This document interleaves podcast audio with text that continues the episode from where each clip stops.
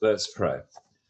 Lord, we thank you for we can gather around your word now, and we pray that you'll lead us by your Holy Spirit to understand it, believe it, and apply it, and give thanks for it. In Jesus' name, amen.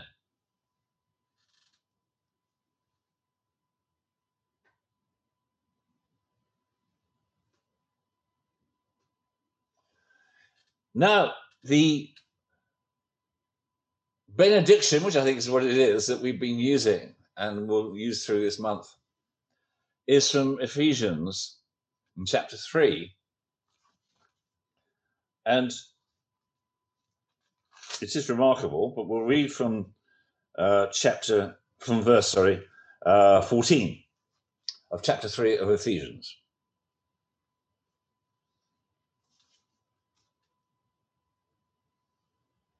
Okay. Ephesians 3 and verse 14. For this reason, I bow my knees before the Father, from whom every family in heaven and on earth is named. Or it could be the whole family. It could be not families, you know, in a human sense, but the family of God. Either could be understood by that.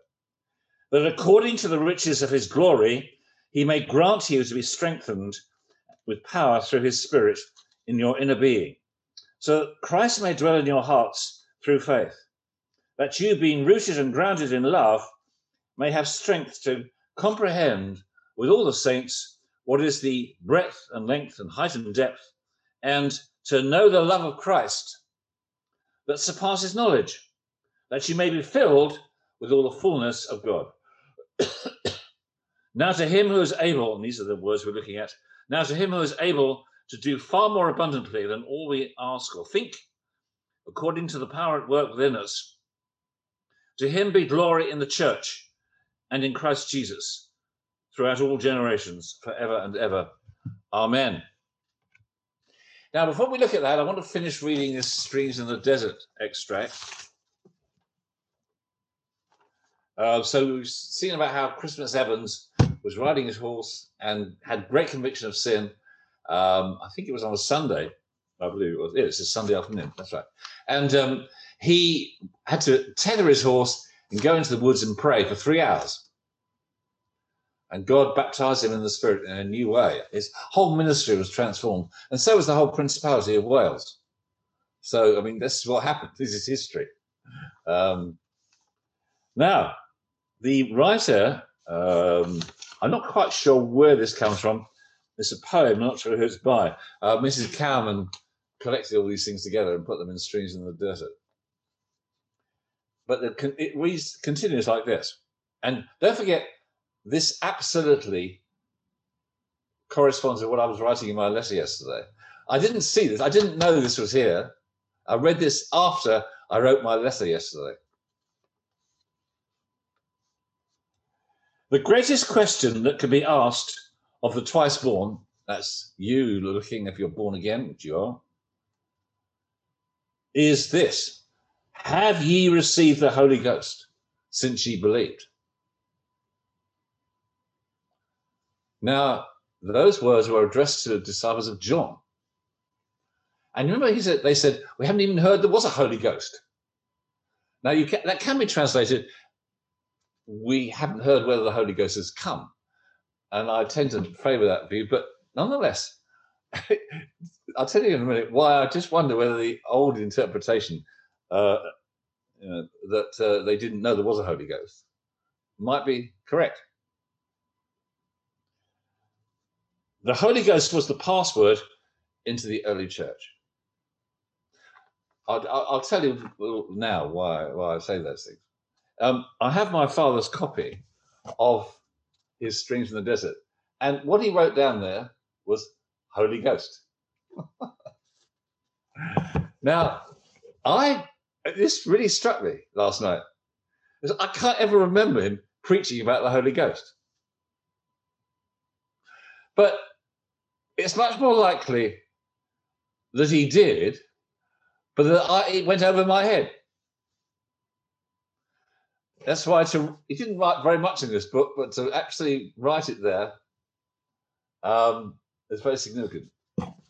And that can be true for lots of us. We know the Father uh, as God and cares for us. We know our sins are forgiven, but knowing the Holy Spirit is, is kind of not something that's in our experience. It's true, I think, for most Christians, they go down that route, but they perhaps sometimes stop at Jesus. And they might put the Bible in as, as their Trinity, so they believe in the Father, the Son, and the Holy Scriptures. Well, we don't worship the Bible. The Bible is true because it's inspired by the Scriptures. But as you know, we believe here in revelation theology, which means what's in here has to be applied to us personally by the Holy Spirit. But even that is not the baptism. The baptism is empowerment. Jesus said, Wait in Jerusalem for the promise of the Father, and you should be my witnesses. And through the history of the church, God has done that as he did in that incident with Christmas Evans. It's not there all the time. Let me tell you that. And we are waiting for that promise now for, on us, on this town, in this nation.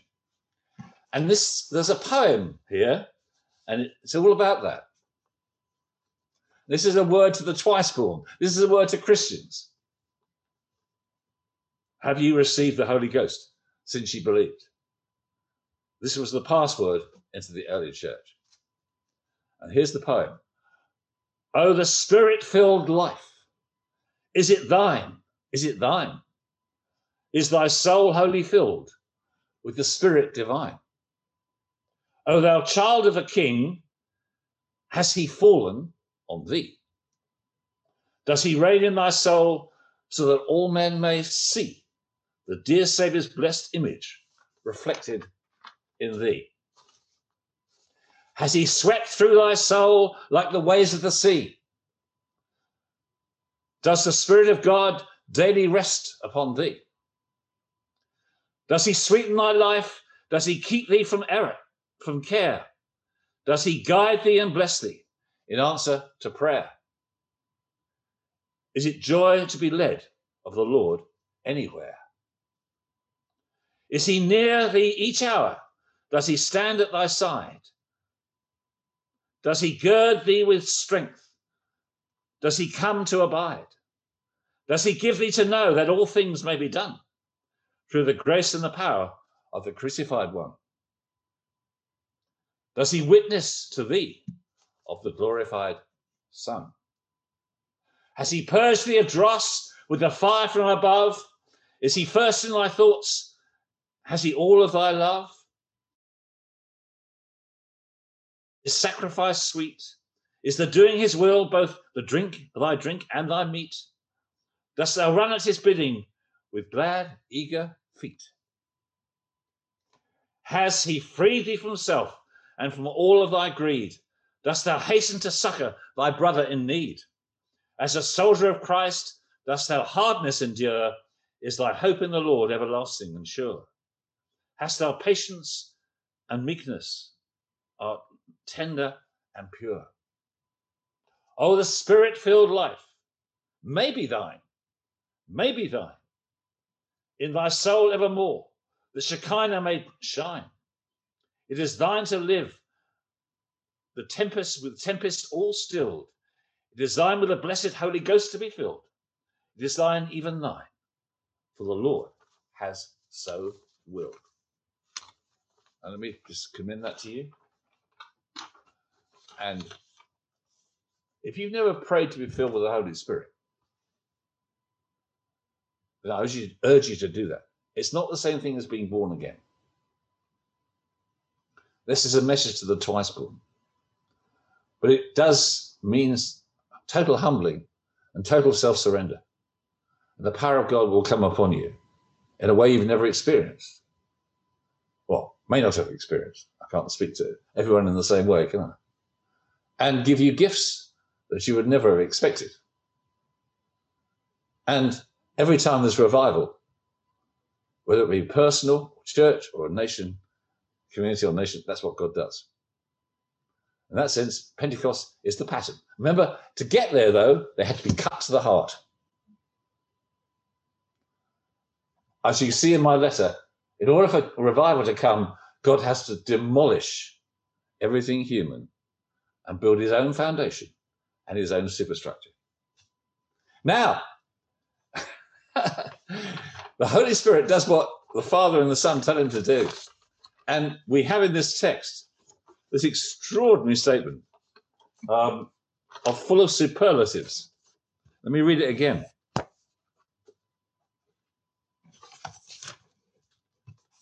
Now to him who is able to do far more abundantly than all we ask or think, according to the power at work within us, to him be glory in the church and in Christ Jesus throughout all generations, forever and ever. Amen. Now, Paul wrote this to the church in Ephesus, but it's quite possible that was a, a, a circular letter and went to other churches. And in one sense, it doesn't matter to which church it's addressed because it, it applies to every one of us and to all generations forever and ever, therefore to you and to me. This is the word of God from the word from God to you and to me. And make sure we take it seriously. Now, it is an extraordinary text. Uh, it's it's I looked up in my dictionary, I've got a number of Greek dictionaries, but one on the New Testament. And it's it's it's the most superlative thing you could possibly imagine. It's it's it's power beyond conception. It's superlative beyond conception. I'll, I'll read a bit from a, writer in a moment to, to help you see that. But what was key about it is what you have to get hold of is the meaning of this. He does able to do far more abundantly than we ask or think, according to the power that is at work within us. Now, that's the conundrum. What does he mean by that? Because clearly, what he says in the first statement is conditioned by what he says in the second. In other words, if you want to experience this superabundance of uh, God being able to do anything, it is in accordance with the power that is at work within us. So, what does that mean? In other words, if there's not much going on in us, we don't have much conception of what God can do, will we? and extra- I was trying to, I, in this dictionary of mine, there are pages on, on the little uh, preposition that Paul uses here, kata. I mean, we a lot of our English words have kata in them, catalogue, catastrophe, and so on. Um, and, and it was used widely. But what is what is it? And I thought I came to the view that what he was saying, obviously I prayed about it. I mean, that doesn't guarantee. I'm not uh, saying that anything I say is guaranteed to be right. I want you to check it out. But it seems to me what he's saying is what he does what he can do is in line with what he has done in us. So if we've got a small view of what he's done in us, we won't really have a very big view of what he can do. See that? Now, some people actually make a point of this, and I think, well, this is therefore limits what God can do in the person, limited by what you know they've experienced. But I don't really think that's what that text is saying.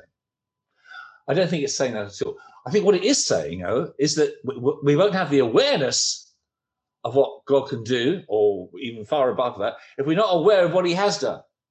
You see, for a lot of people, becoming a Christian is going to church. Well, anyone can do that. Um, it's not difficult. Even pray.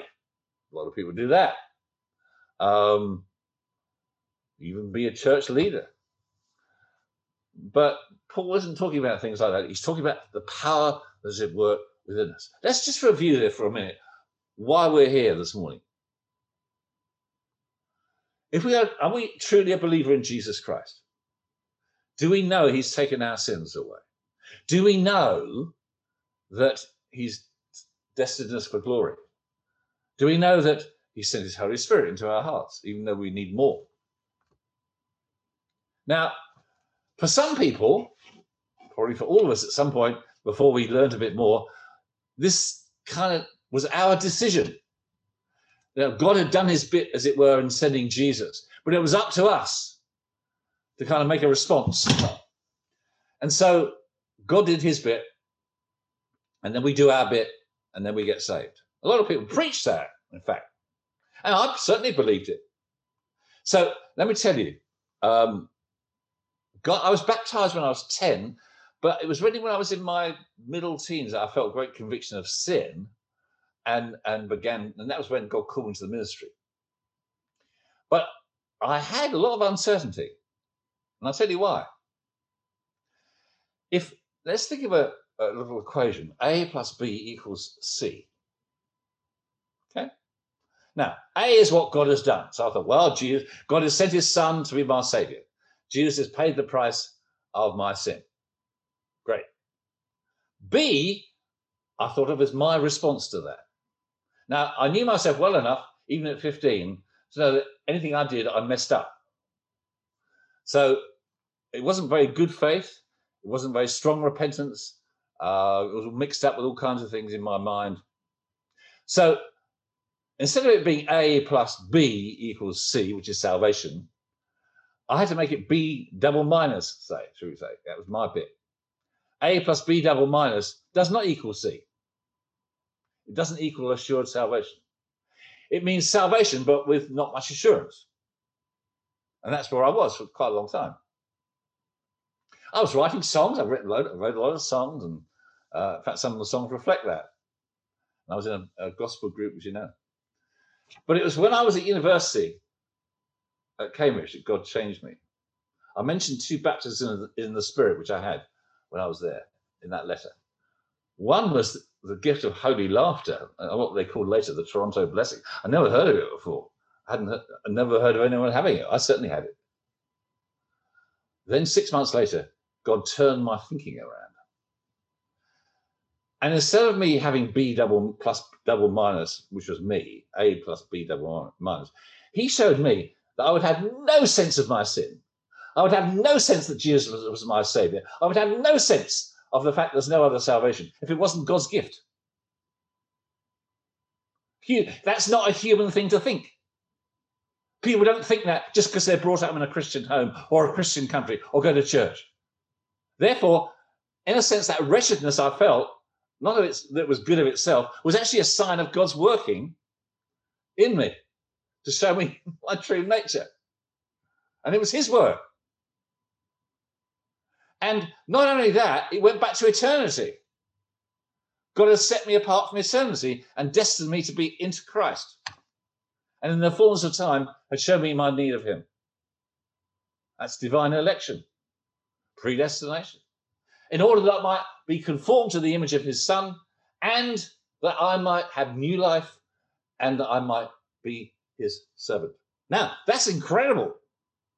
And that's true for each one of us, but we may not all realize it.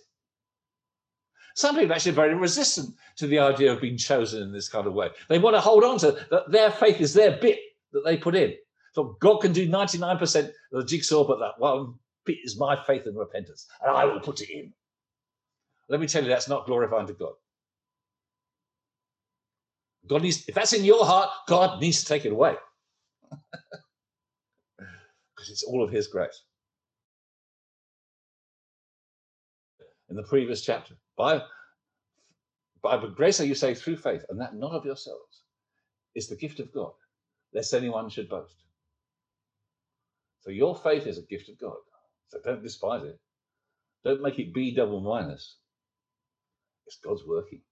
He's raised you from the dead spiritually, and He's going to raise your body. That's what He's saying here. And He says it in the first chapter explicitly where he says, The Spirit of God that raised Jesus from the dead is at work in you. Now, you think about that. If you want to understand this phrase, what God has done in you as a believer, if you believe in Jesus as your Savior, is actually the same thing or comparable with what he did in raising Jesus Christ bodily from the dead. Defying everything that people call scientific law. It's not that, of course, it's God's way of doing things. Uh, reversing the curse, as it were, because his body didn't see decay. Bringing him into a new body, one which we're going to share. Our commonwealth is in heaven, and from it we await a Savior who shall transform our, our lowly body to be like his glorious body. That's the power it's talking about. The power that raises the dead. I had to lay my darling wife in a grave nearly two years ago. Her spirit is perfected in heaven. Her body is decayed, but it will be raised. Like the body of Jesus. And that's true for every believer.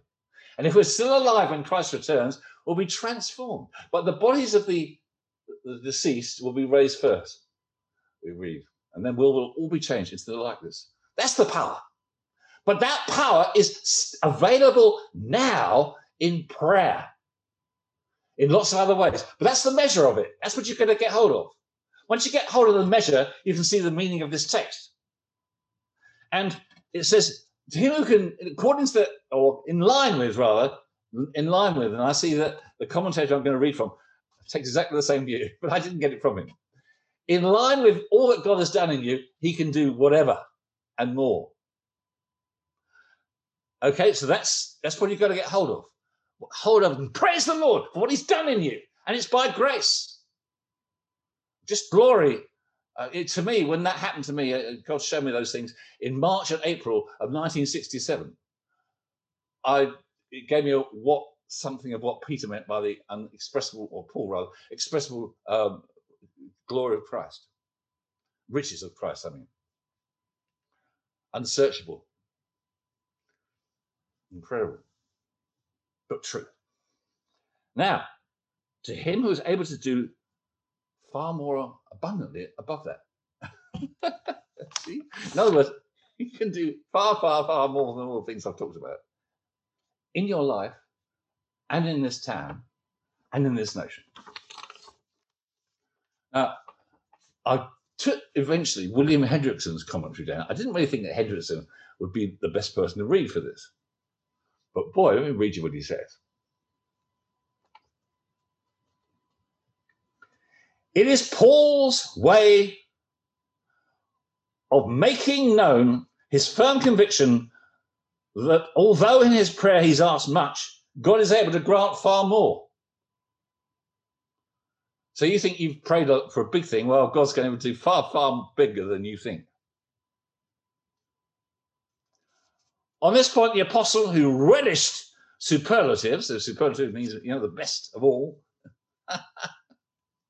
We're in the Olympic Games at the moment, and we've got to see all the human best. Well, this is God's best, which is infinitely greater. Speaks very strongly. Literally, he says, Now to him, that is the God triune and the three in one, the Father, the Son, and the Holy Spirit, who is able to do super abundantly above all that we ask or imagine and think and conceive, etc. So, I mean, just get, you know, just get to the point. You can't possibly imagine how much God can do. It, it blows your mind. It's way, way beyond it. But then he adds this, because I mean, you know, we may not be able to cope with all that. In order to appreciate fully what is implied in these words, it should be noted that Paul's reasoning has taken the following steps. A, God is able to do all that we ask him to do. That's the basic thing. Whatever you ask him to do, he can do. Obviously, not evil, I mean, but then you wouldn't ask him to do an evil thing anyway. He's able to do, able to do everything you ask him in your life for you provision, healing, whatever. He's able to do it. B, he's even able to do all that we dare not ask, but merely imagine. Okay?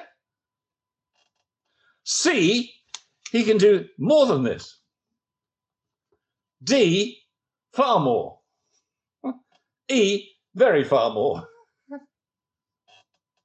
Moreover, the apostle immediately adds that he's not dealing with abstractions. The omnipotence which God reveals is in answering prayer, is not a figment of the imagination, but is in line with, there it is, and I had thought that already, that mighty operation of his power that is already at work within us. So, I mean, that's incredible, isn't it? There it is. I thought, well, I must read that out to you. so let me read those things again. So Paul is saying this A, God is able to do all we ask him to do. B, he's even able to do all that we dare not ask, but merely imagine. C, he can do more than this. D, far more. And E, very far more. That's the God we're dealing with. That's the God we go into September with. That's the God that we have this new form of our service with. That's the God that we, we carry through uh, the rest of our life. Jesus, Savior, Pilot Me. Listen to that song, uh, which I've added to the letter. Listen to those two other songs that were transforming. Down the mountain, the river flows, and um, light the fire again. Do you remember driving when, Johnny was studying at Stevenage College? He was taking a course in sociology, sort of crash course, and I was driving down the motorway. Uh, this is about 1997, would it be? I don't know, something like that. Anyway, um, to pick him up, and I had Brian Doerksen's "Light the Fire" again on, and I, I was shouting out, "Revivals come!" Well, actually, in faith, it had, but in reality, it hadn't. But then Jesus says, whatever for you, whatever you ask for in prayer, believe that you have it, and it will be yours. I actually believe it's for now. And I'll explain why in the letter, so I won't go over all that again. But let me tell you, God is able to do it. He was able to do it then, but I think he's choosing to do it now. If we pray to him, and ask him. So, according to that power, he's able to do this. So, well, what do you say? To him be glory in the church. Now, I always have a little bit of nervousness about this word church because it really isn't a very good translation, as you know. It means the assembly. Church literally does mean a building. Kuriakon Doma is the Lord's building. It's not a New Testament word at all. So it's the assembly, the ecclesia. And that's what we are, gathered together, the assembly of God. Um, he is so glory in the assembly of his people, that's us, and all of God's people. In Christ Jesus, in the assembly and in Christ Jesus throughout all generations. So, do you think that includes now? it does, doesn't it? All this stuff is for now and forever and ever. And what else do you say to that but Amen?